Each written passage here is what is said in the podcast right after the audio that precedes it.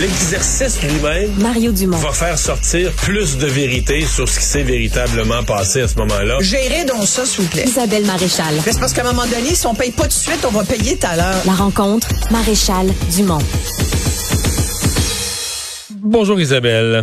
Bonjour Mario. Alors, tu t'es intéressé à ce mémoire là, déposé à l'Assemblée nationale par la commissaire à la santé et au bien-être qui est pas tellement tendre là avec le gouvernement, avec le ministère de la Santé sur les questions d'efficacité. Non, c'est sûr. Puis ce que nous a dit Joanne Castonguay, qui a été nommée un petit peu avant la pandémie, finalement, comme commissaire à la santé et au bien-être, en particulier pour revoir les conditions du réseau, le fonctionnement du système de santé, mais aussi en particulier pendant la pandémie, elle s'est beaucoup intéressée aux soins de longue durée.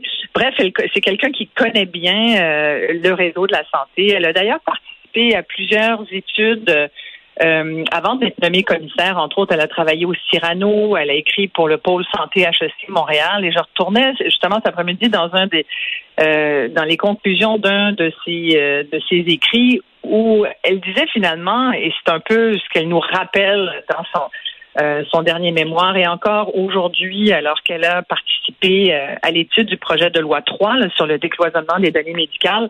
En gros, ce qu'elle dit depuis des années, finalement, la commissaire, c'est que le système de santé est tellement orienté vers le contrôle des coûts que les mécanismes du système, du réseau, freinent complètement, voire empêchent complètement toute amélioration des services et incluant l'innovation. Fait qu'en gros, ce que ça veut dire, c'est qu'on est tellement à gérer des colonnes de chiffres et des coûts. Tu sais, d'ailleurs, le patient, faut tout le temps se le rappeler, le patient est un patient, c'est une personne humaine et ce n'est pas une dépense, ce n'est pas qu'un coût.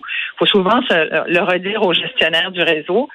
Mais à force d'avoir ces colonnes-là à gérer, on oublie la mission fondamentale du réseau de la santé, qui est de soigner des gens, puis de leur parler, de les toucher, puis d'avoir le contact avec eux, et aussi d'essayer de mieux organiser le travail de tout le monde, des partenaires, pour optimiser les soins de santé. Parce qu'à la base, c'est ça. Pourquoi il y a un réseau de la santé? C'est pour soigner du monde.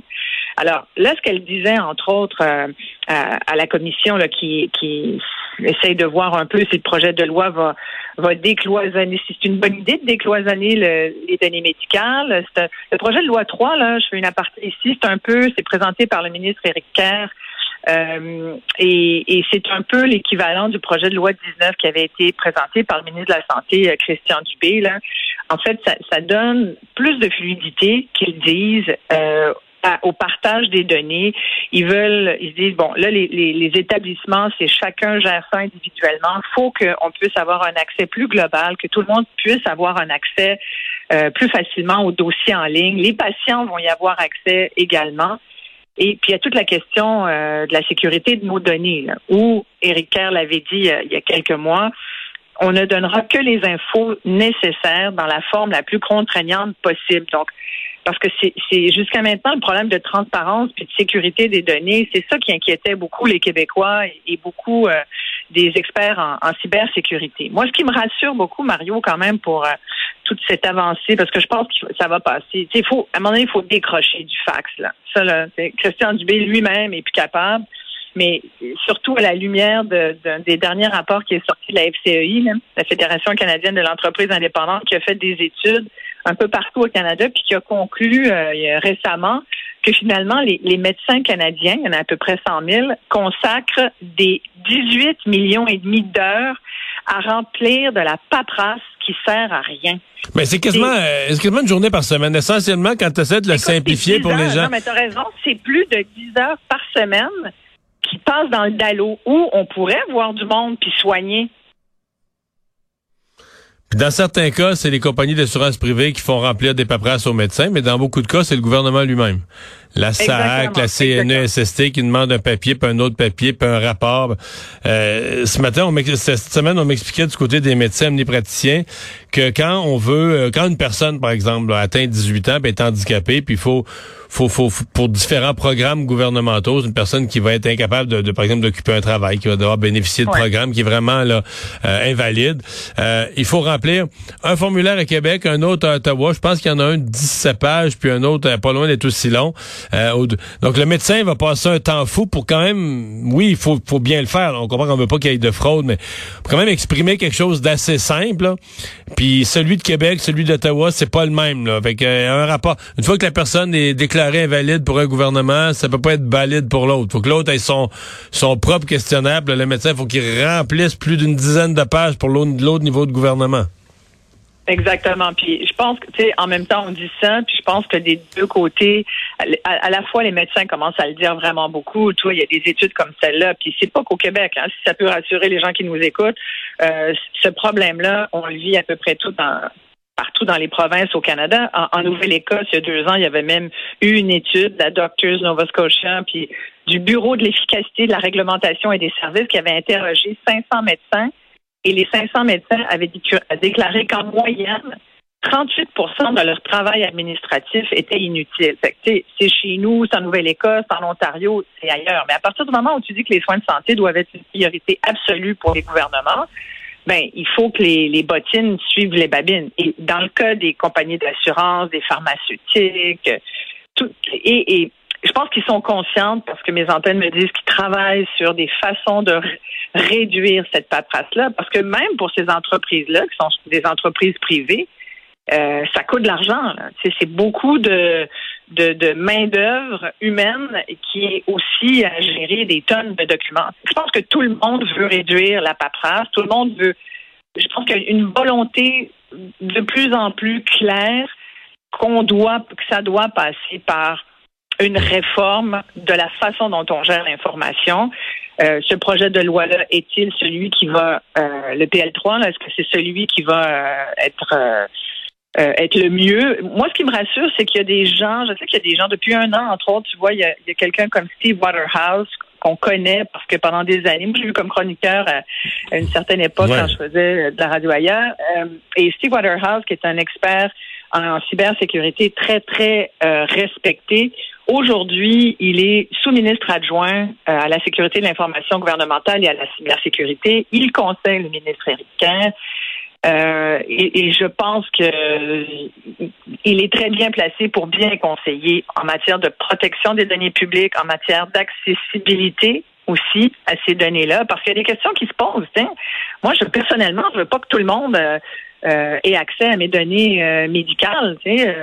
Je veux pas que pendant un bout de temps, on disait la police pourrait y avoir accès. Je veux pas qu'une compagnie d'assurance, peu importe laquelle, faut que ça soit. Non, parce que c'est ça. La première, je veux avoir accès à mon dossier. De 1, je voudrais avoir accès à mon dossier. Puis 2, je veux pouvoir contrôler qui demande d'avoir accès à mon dossier. Il faut que ça passe par moi. T'sais. Mais ce qu'on appelle mon dossier, c'est parce que dans les données médicales, là, y a une valeur pour les données. Non nominative. L'exemple de savoir pas que monsieur un tel ou madame une telle a le diabète puis toi tu l'as pas. De savoir qu'au Québec, il y a, mettons, 16% de diabétiques, dont 9 c'est des femmes, puis peut-être 7 c'est des hommes. Tu vois, tout un découpage d'informations. Puis après ça, la corrélation, parce que pour les chercheurs, là, pour les chercheurs pharmaceutiques, des chercheurs publics, mais aussi des chercheurs privés, parmi ceux qui ont le diabète, ben là, on constate dans les hôpitaux qu'il y a un diabétique sur 20 finit par développer, passer tel âge, telle maladie. C'est de l'information utile, c'est de l'information précieuse qu'on a dans le système, et c'est pas tellement les noms, là, c'est pas de savoir. Il faut protéger vraiment les informations nominatives, mais moi j'ai pas de malaise éthique à ce que le ministère de la Santé, avec un bon contrôle, vende à la limite à des compagnies pharmaceutiques privées, vendent ces renseignements-là. Tu sais, voici les statistiques ou les rendent disponibles. Mais moi, je n'ai pas ce malaise éthique-là. Si ça fait avancer la science, tu sais, je veux dire, même si j'étais porteur de telle maladie ou de telle autre, je fais partie du 3%, mais je veux dire, personne ne sait que c'est moi, là. Tu sais, ce sont des données sur la population, des données populationnelles. Et ça, pour moi, c'est de la matière première pour la recherche, que tant mieux si c'est utilisé le plus largement possible, là. Et c'est ce que saluent d'ailleurs les pharmaceutiques et autres compagnies médicales qui disent que ça va aider tout le monde, ça va faire avancer la recherche, ça va pousser l'innovation. En même temps, tant que ça reste effectivement sans nos noms, et tu sais, moi, tant qu'on me demande pas mon IP, là, je comprends. Mais ça, ton IP, je vais t'expliquer. Ton IP, tu le donnes. Si on te promet un héritage, si on te dit qu'en France ou en Afrique du Nord, il y a un héritage qui t'attend, là, tu donnes ton IP. Non, je te le donne. OK. Je peux me mettre au défi. J'en reçois régulièrement là, des propositions du genre, et puis je me souviens la dernière fois que j'ai eu un long en Afrique, là, non.